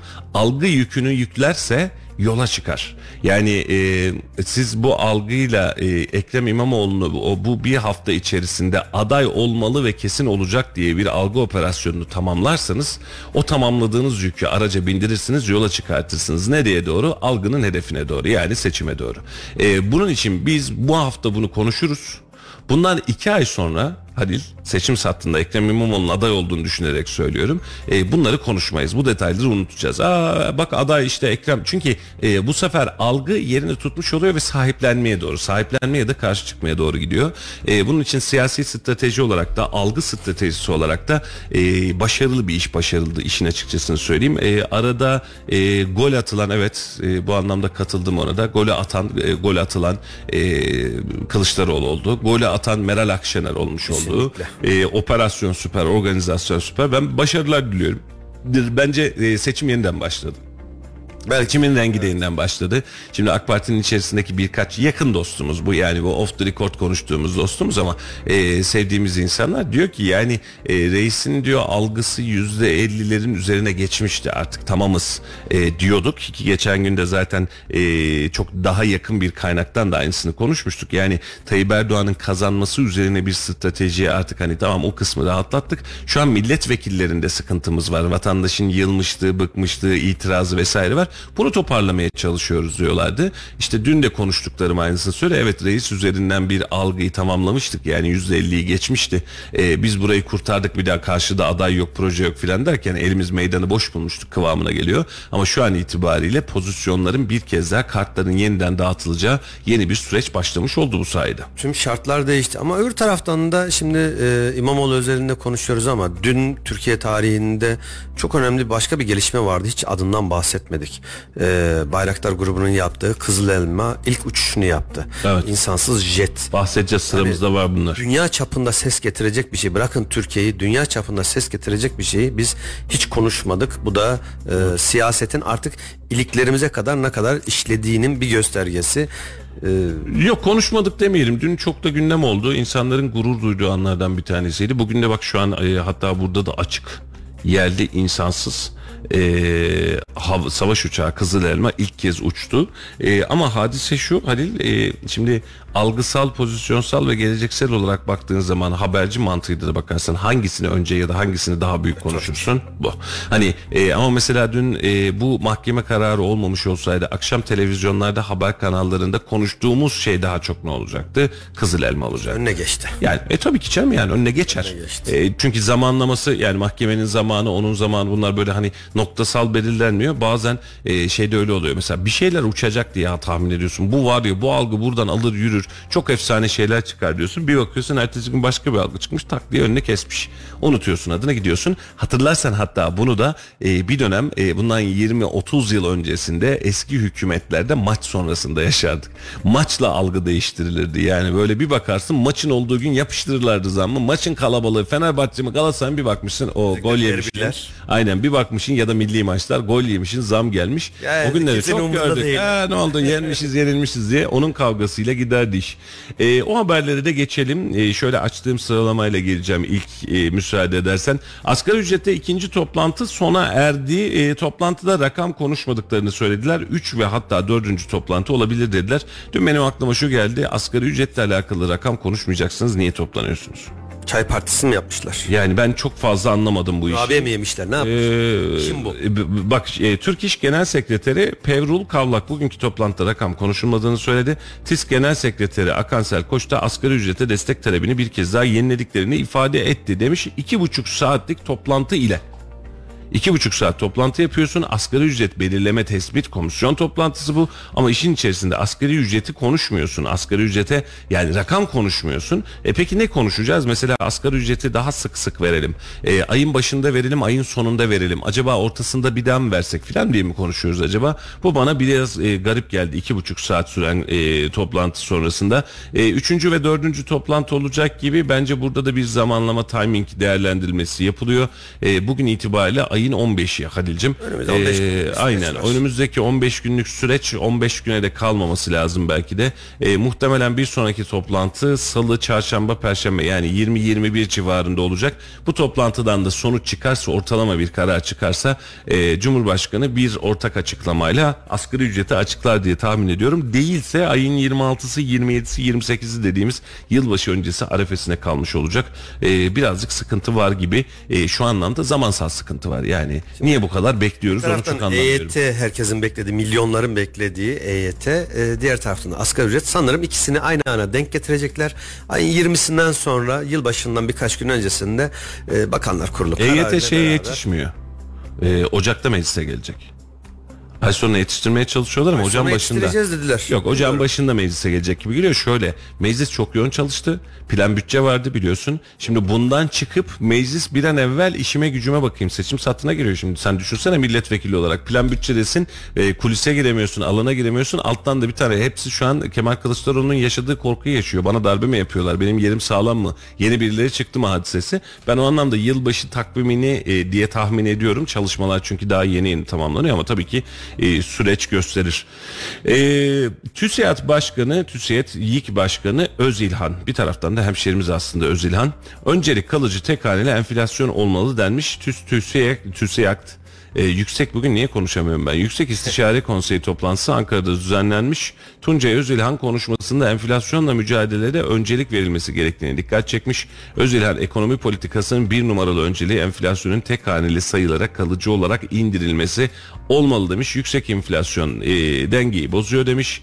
E, böyle giderse ithalat yapılamayacak denmiş. Krediye ulaşma konusundaki zorlukların üretimi olumsuz etkilediğini altını çizen Özilhan böyle giderse ithalat yapılamayacak dedi ve Bankacılık sektörüne e, dönük yoğun regülasyonlar reel sektörün finansmanına erişimi güçlendiriyor. Kredilerin vadesi kısalıyor. En olumsuz etki yatırım kredisinde ortaya çıkıyor. İş dünyasının çıkartılan çok sayıda düzenlemeyi takip etmekte, anlamakta ve uyum göstermekte zorlanıyor. Krediye ulaş, ulaşmaktaki zorluk üretimi etkiliyor. Böyle giderse üreticiler ithalat yapamaz, üretemez hale gelecekler demiş.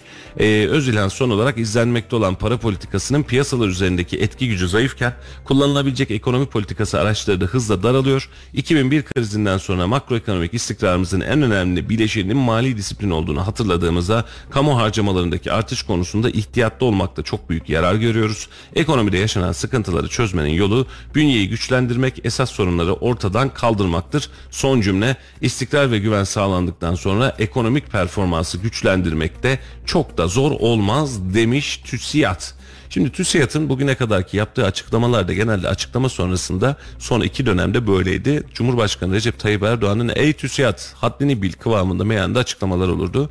TÜSİAD birazcık uslanmış sanki. Olması gereken de bu.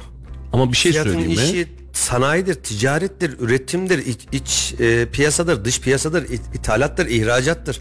Ama söylemlerine bir bakıyorsun aynı e, Türk Tabipler Odası'nın e, başkanlarının e, yıllardır yaptığı gibi siyasetten başka hiçbir şey konuşmuyorlar. Ve siyasete yön vermeye çalışıyorlar. O zaman e, her zaman söyle herkes işini yapsın. Ee, Valla e, ben şimdi evet. Yine katılmayacaksın bana, Yok, yok katılmayacağım demeyeceğim. Mesela hemen e, hatırlamak için şuraya geliyorum.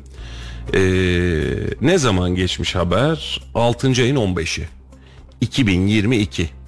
Cumhurbaşkanı Recep Tayyip Erdoğan partisinin meclis grubu toplantısında konuştu. Dış politikaya yönelik açıklamaları nedeniyle TÜSİAD Başkanı Orhan Turan'ı sert elef ifadelerle eleştirdi.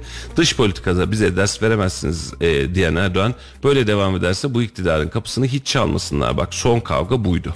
E, burada ne olarak denmiş e, onu açıklamayı bulmaya çalışıyorum. Şöyle e, ben TÜSİAD'ın açıklamalarını evet garip. Yani şeyi vermemiş, haberi vermiş, haberi verirken TÜSİAD'ın açıklamasına vermemiş.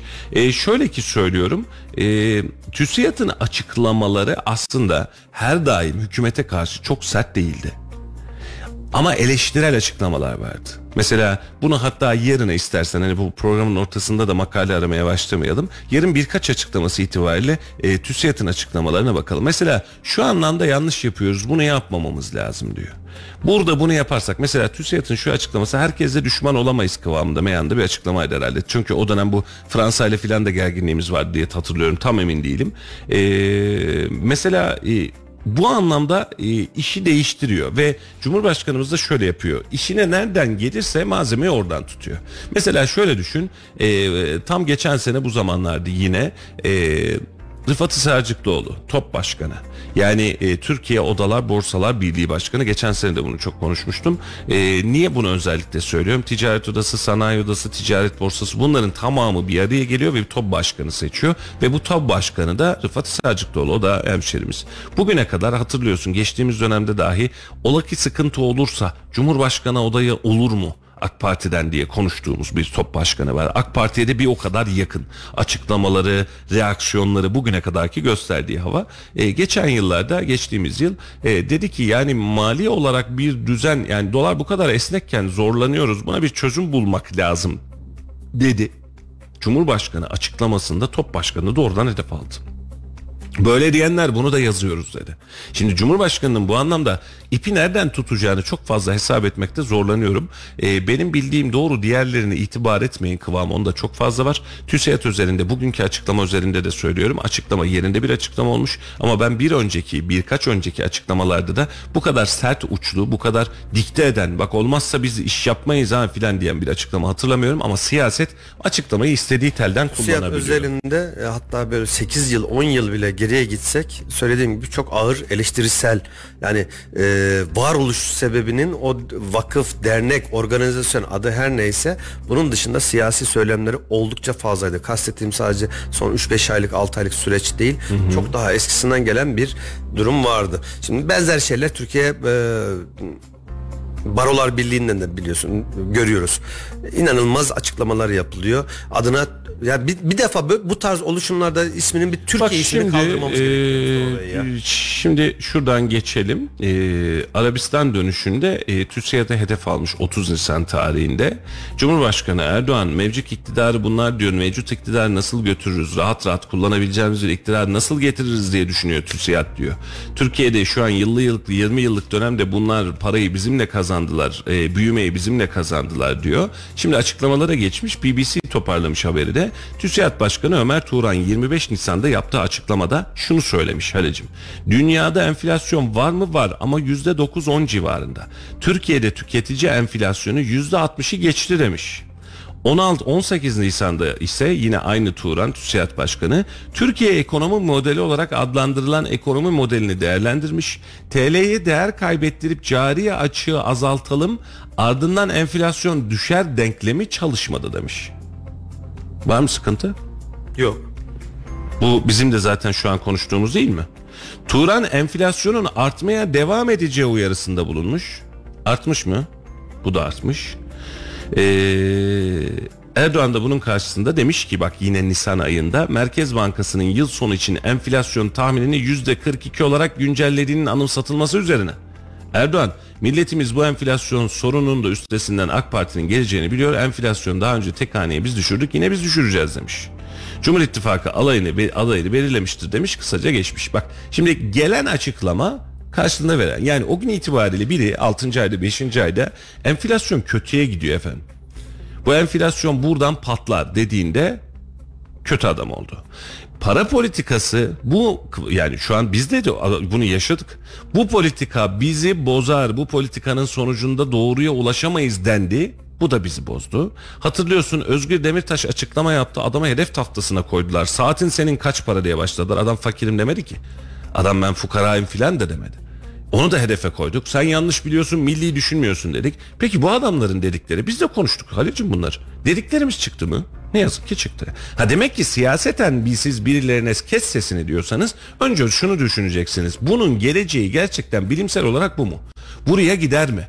Şimdi sen bu adamları haklı çıkartmamak için ne yapacaksın? Enflasyon %60 iken bu adamlar açıklama yapmış. O zaman sen yıl sonuna geldiğinde %40'a düşürmüş olacaksın. Şimdi de diyeceksin ki bak ne oldu? Siz artacak diyordunuz. Düştü mü 40'a? Diyeceksin. Adamlar artacak demiş ve artmış mı? Ya bak bunlar bizim de cümlelerimiz. Halil yani şuradaki kısma nasıl katılmayalım? Şuradan bir cümleyi bulayım. Çok özür dilerim. Ee, şuradan bakacağım. Evet. Türkiye ekonomi modeli olarak adlandırılan ekonomi modelini değerlendirmiş 18 Nisan'da TL'ye değer kaybettirip cari açığı azaltalım ardından enflasyon düşer denklemi çalışmadı demiş. Çalışmadı. Cari açığımız arttı. Haziran ayında söylediği şey TÜSİAD'a karşı bu söylemlerinden dolayı değil. Dış politikayla alakalı söylediği her neyse. Yok, bu Nisan'da. O, o 6. aydaki 6. hadise. ayda bu Nisan'daki cevap. hadise. Orada da yine TÜSİAD'a hedef alan bir şey değil. Yine biz düşürdük yine biz düşüreceğiz demiş. Yok ya nasıl TÜSİAD'a hedef almamış? Şunu söylüyorum. TÜSİAD'ın e, Anadolu Ajansı yapmış haberi. Erdoğan diyor ki TÜSİAD'ın acaba ülkenin geleceğine nasıl katkı veririz diye bir derdi yok. Tam aksine mevcut iktidarı nasıl götürürüz? Rahat rahat kullanabileceğimiz bir iktidarı nasıl getirebiliriz diye bir dertleri var ifadesini kullanmış. Bu açıklamanın karşısında Cumhurbaşkanı Erdoğan şöyle devam etmiş. Türkiye'de 20 yıllık dönemde bunlar parayı bizimle kazandı, büyümeyi bizimle kazandılar demiş. Ve ardından da açıklamaları. Bak ne diyor? E, TÜSİAD Başkanı 25 Nisan'da diyor ki dünyada enflasyon var ama %9-10, Türkiye'de tüketici enflasyonu %60'ı geçti demiş. Şimdi bunları söylemek bile bazen size siyaseten karşı tavır yapıyor. TÜSİAD da özellikle sizin e, diğer kurumlarınız gibi size yakın değilse açıklama yaptığı anda da tefe koyup oynatıyorsunuz. Nereden çıktık nereye geldik? E, bizde de konu durmuyor ya. Gelelim mi? Kızıl elma. Evet. Anlatsana bize birazcık. Ya muhteşem bir şey. Ee, Rabbim inşallah yapanlardan Allah razı olsun. Çok daha farklı boyutlara gelecektir. Sadece Kızıl Elma değil bir taraftan milli muharip savaş uçağımız da yapılıyor. Farklı farklı. Ee, artık 5. nesil, 6. nesil diyebilen diye nitelendirdiğimiz savaş uçaklarına doğru gidiyoruz. Ee, Selçuk Bayraktar'ın yıllar öncesinde bir açıklaması vardı. Şimdi aklıma geldi. Diyor ki şimdi diyor yaptıkları iş diyor 100 yıldır 120 yıldır yaptıkları bu mesela otomobil falan sektör içinde söylemişti. 100 yıldır yaptıkları bir şeyi siz arkasından aynı şekilde giderseniz Yol alamazsınız. siz yol alamazsınız. Öne Ama geçemezsiniz dedi, yani. Öne geçemezsiniz, yakalayamazsınız bile. Ama e, geleceği tahmin ederek gelişen teknoloji, değişen teknolojiyle beraber onların da ulaşmak istediği yere ulaşmak hedefini koyarsanız o zaman yakalarsanız hatta da öne geçersiniz gibi bir açıklaması vardı. Muhteşem bir şey. Şu an için e, bunu da yaşıyoruz. Bazıları işte bunun maketi yapıldığında işte efendim bunu 5'e 5 ya da 2'ye 5 profil üzerinde yapılıyor. Bunun tekerleği bile yok. Şudur budur algılarını hepsini geçtik. E, Ülkemiz için e, hakikaten çok güzel bir şey. E, yaptığı manevralar bir e, yani pilotlu olan e, savaş uçaklarının pilotların yapamayacağı bile ya da göze alamayacağı riskleri göze alabilecek maliyet anlamında her birinden çok daha ucuza mal olacak bir sistem. E, bu ve buna benzer diğer e, savunma sanayi muhteşem bir şey. Herhalde taraflı tarafsız herkesin takdirle karşıladığı Kesinlikle katılıyorum. hep bunu savunma sanayimiz olacaktır. Aynen. Çok güzel işler yapılıyor. Muhteşem. Sadece bu savaş uçağı değil. e, seyir füzelerinden tut Şimdi denizaltılarından tut. Kızıl Elma'nın özelliklerini de anlatacağım. Birazcık grafikte belirtmişler. Burada şuna katılayım e, Halil'cim özellikle söyleyeceğim. İnsanlar şöyle zannediyor. Savaş uçağı çok pahalı zannediyor. E, savaş uçağından daha pahalı olan şey savaş pilotudur. Pilot, tabii. E, çünkü pilotunuzu kaybettiğinizde bunun yerine yedeğini çok rahat koyamazsınız. Bu önemli. Şimdi insansız bir savaş uçağı oluşturuyorsunuz. Aslında şu an Selçuk Bayraktar şunu yaptı. İHA'yı bir üst levele geçirdi.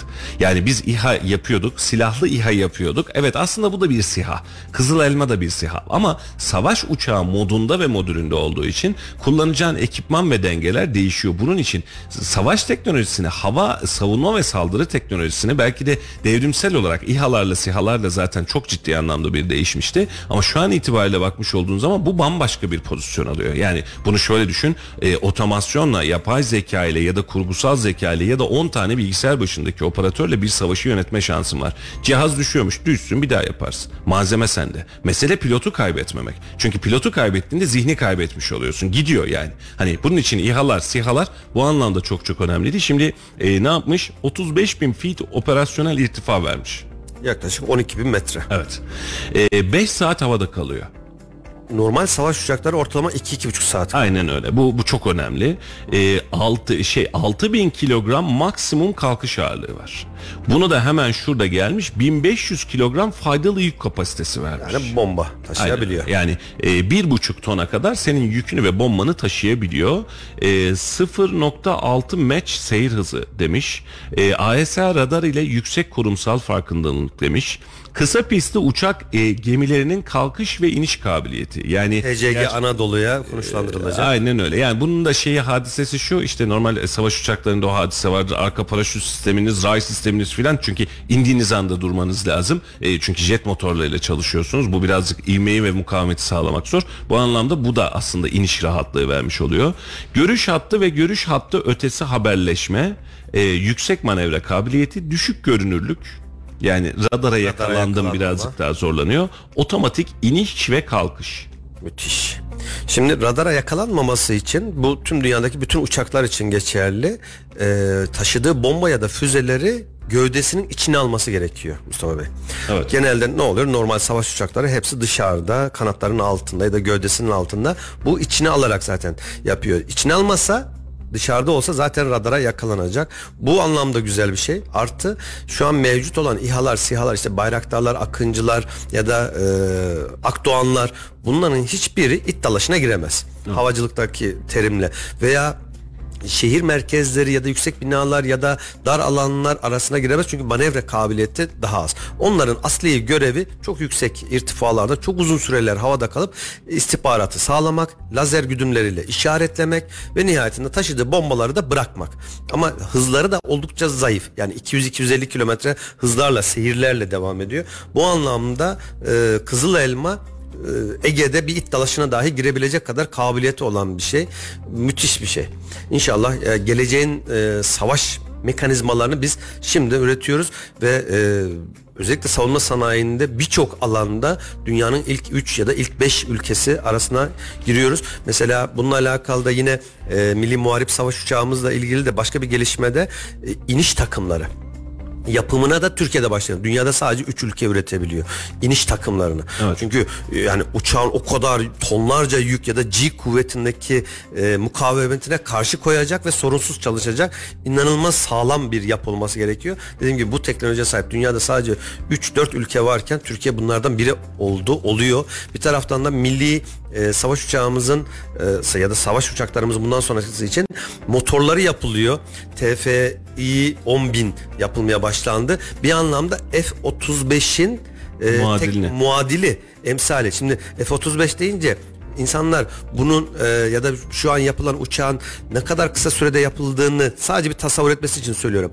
E, ilk defa F-35 projesinin ortaklaşa bu sadece Amerika'nın değil. Çok fazla ülke var. Nasıl? 80-90 tane farklı ülkede parçalar üretiyor. Türkiye'de bunlardan bir tanesiydi. İlk ortaya çıkışı, kabul edilmesi ve e, anlaşmaların yapıldığı tarih ne zaman biliyor musunuz Mustafa Bey? 1995. Bakın tüm dünyada 80-90 tane ülke İngiltere'sinden Almanya'sından Türkiye dahil olmak üzere dünyanın en büyük ülkeleri bir araya geliyor. 1995'te okeyleniyor ya da anlaşmalar sözleşmeler imzalanıyor.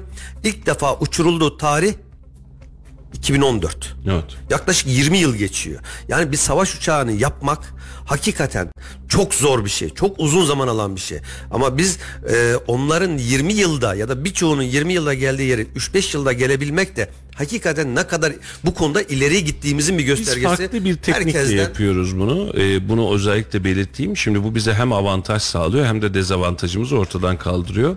F-35 tarzında bir uçak yapmaya çalışıyor olmuş olsaydık, tüm dünyanın birleşip yapmaya çalıştığı uçağı tek başımıza yapıyor olmuş olsaydık, teknolojik gelişmeler, patentler, lisanslar, e çünkü orada Airbus'tan aldığım var vesaireden var, var da var bir sürü malzeme var. Şimdi sen e, kulağını ters taraftan tutuyorsun şu an ve akıllıca bir iş yapıyoruz. Yani üretimi e, Bayraktar'ın e, Selçuk Bayraktar'ın söylediği hadisenin aynısı. Yani bir şeyin arkasına takılmıyoruz. Kendi teknolojimizi üretiyoruz ve kendi teknolojimiz daha doğrusu e, normalde dünya sisteminin kullanmadığı başka bir insansız hava aracı modeli e, ve SİHA'nın e, savaş uçağı, muharip savaş uçağı kıvamına doğru giden modeli e, bizim için müthiş bir rahatlık oluşturacak.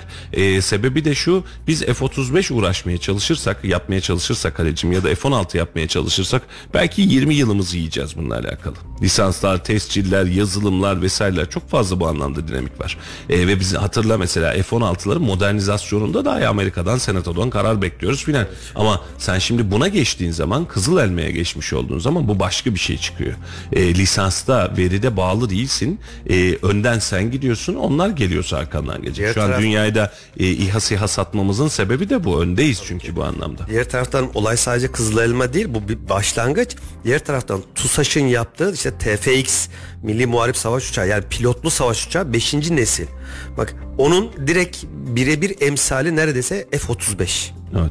Biz onun muadil olan bir uçağı yapabiliyoruz ve Mart'ta ilk test uçuşlarına da başlayacak. Rabbim herkesten e, emeği geçen herkesten razı olsun. İnşallah başarıların devamını dilerim.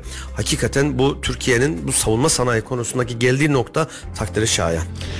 Ee, Kayseri haberlerine hiç giremedik. Kısadan küçücük minnacık bir geçelim. Önce e, ulusaldan FED faizi arttırdı. Onun en azından bilgisini verelim. E, o kısım bir çıkmış olsun arada. 50 baz puanla dört- aynen dört öyle. Dün gece geldi. Saatleri itibariyle OSB'de bir yangın çıktı. Bir fabrikanın birden fazla hangarı kül oldu. E, kendilerine geçmiş olsun diliyoruz. Can ve mal, can kaybı yok ama mal kaybı ciddi anlamda yoğun.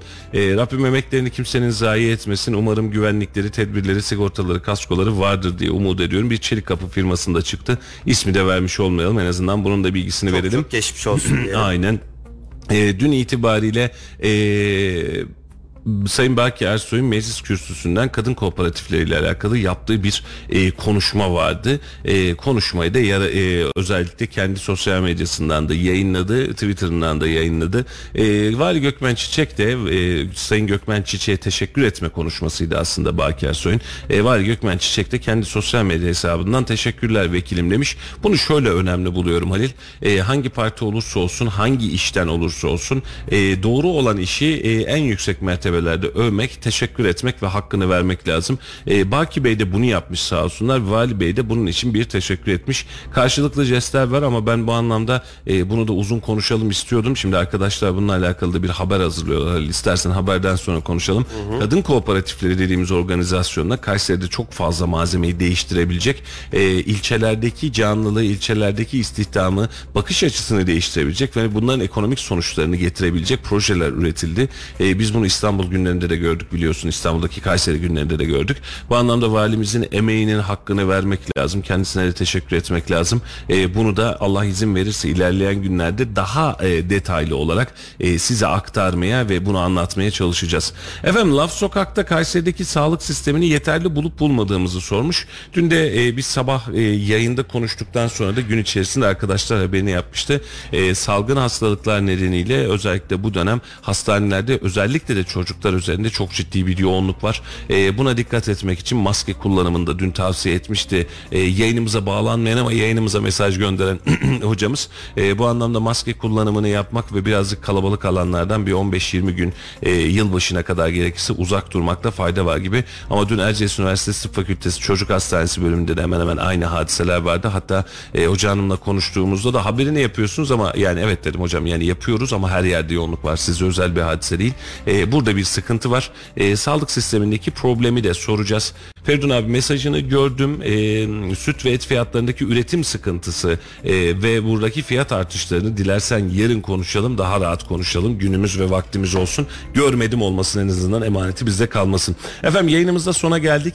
Kayseri'deki sağlık sistemini nasıl bulduklarını Kayseri sokaklarındaki vatandaşlarımıza sorduk. E, şimdi Laf Sokak'tayla ve Kayseri'deki sokak röportajımızda sizi baş başa bırakıyorum. Yarın yine aynı saatlerde sizlerle birlikte olacağız efendim. Hayırlı haberleri aldığımız, güzel haberleri okuduğumuz, güzel haberlerle mutlu olduğumuz, memleketin geleceği için umutlandığımız günler bizim olsun inşallah.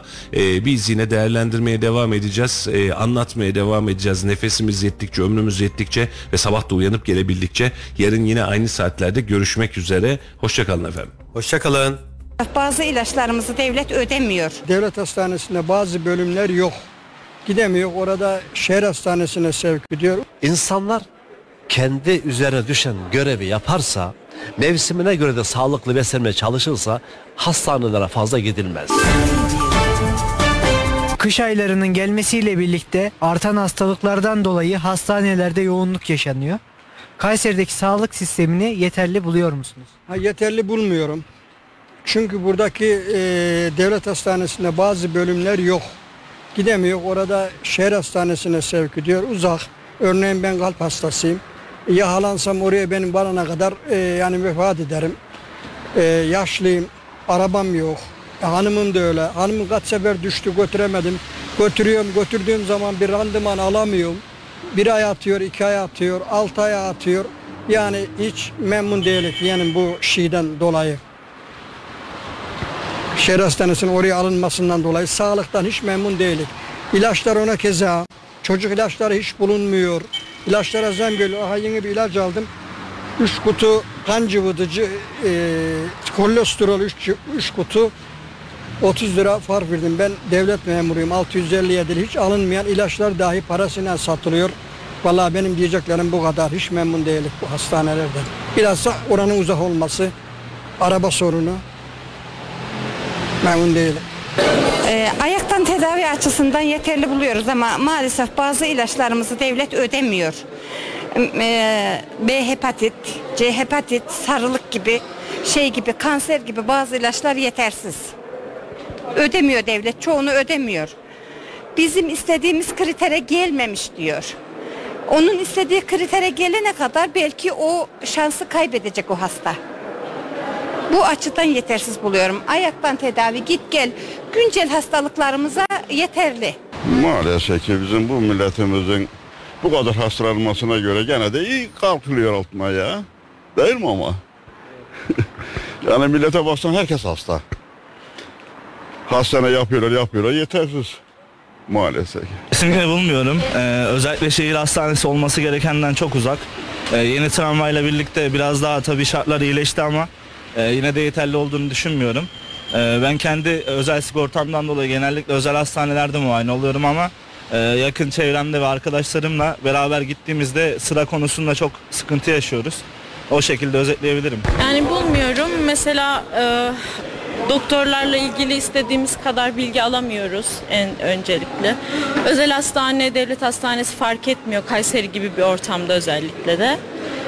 Yani o yüzden yeterli bulmuyorum. Pek yeterli değil. Randevu alamıyoruz. Aldığımız zaman da güzel ilgilenmiyor doktorlar.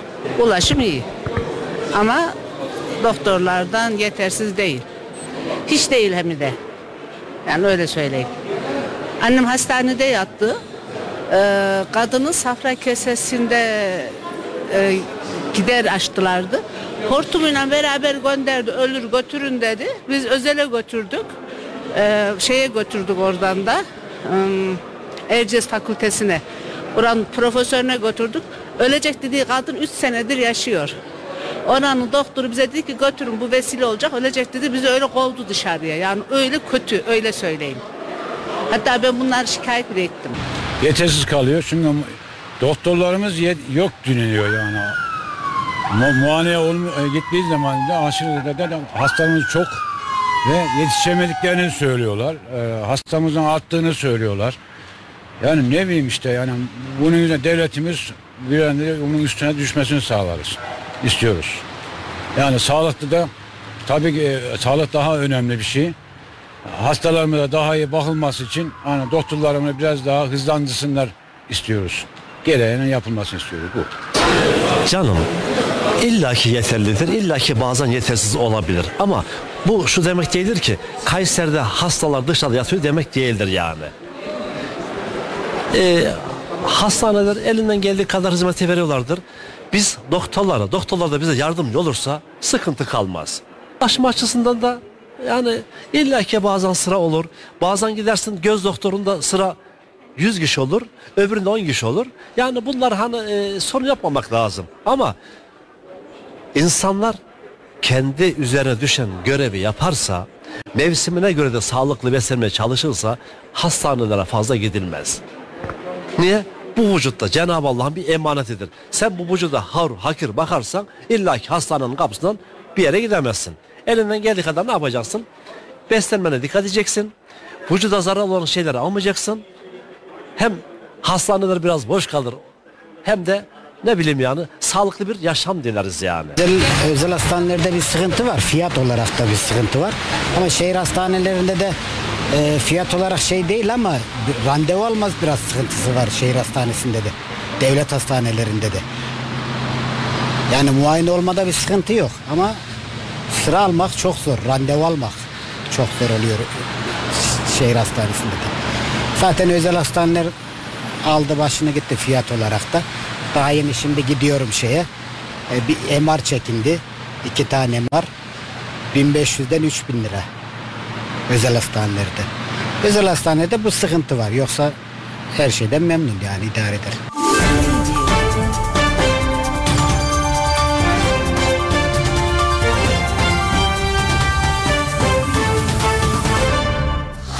Radyo Radar yol açık sona erdi.